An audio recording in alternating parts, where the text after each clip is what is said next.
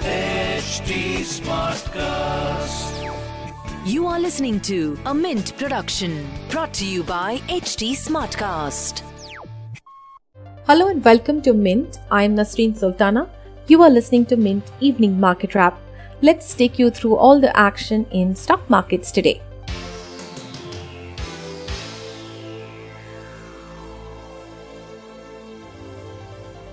Indian markets extended loss on Wednesday, mirroring weakness in the global equities.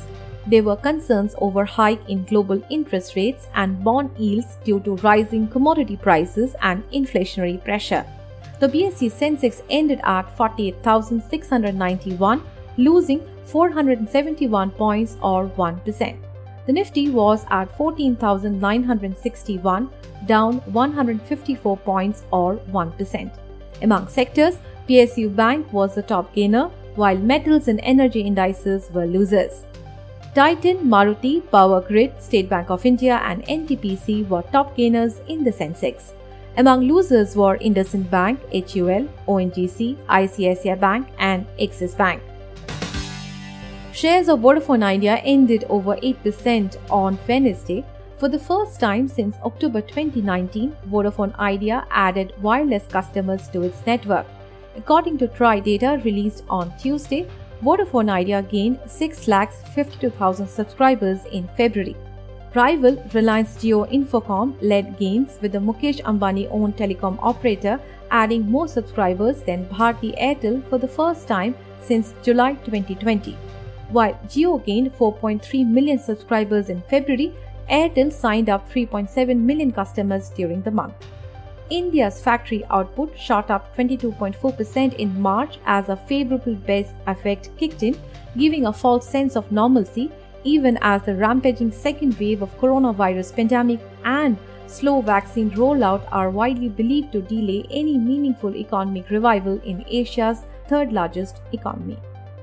The Union Cabinet, chaired by Prime Minister Narendra Modi on Wednesday, approved a Rs 18,100 crore production link incentive or PLI scheme for setting up a Tesla style gigafactory to manufacture batteries. Moving on to global markets. Asia Pacific shares were mostly down on Wednesday as Taiwan market tumbled after authorities said they may raise its COVID-19 alert level after an outbreak in recent days the Taiwan Stock Exchange fell 4%. Its health minister said that Taiwan may raise its COVID 19 alert level in the coming days after it experienced an unusual outbreak of six new cases with no clear infection source. The territory had kept the pandemic well under control before this cluster. In Japan, the Nikkei tumbled 1.6% while the Topix index fell 1.5%. South Korea's Kospi index fell 1.5%. Mainland Chinese markets were mixed. The Shanghai Composite closed 0.6% higher. In other asset class news, the US dollar index was at 90.27. Oil prices rose on Wednesday during Asian trading hours. Global benchmark Brent crude also jumped 0.9% to $69.19 per barrel.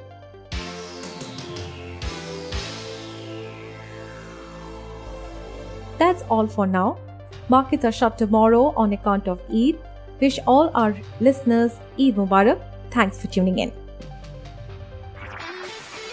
This was a Mint production brought to you by HT Smartcast. HT Smartcast.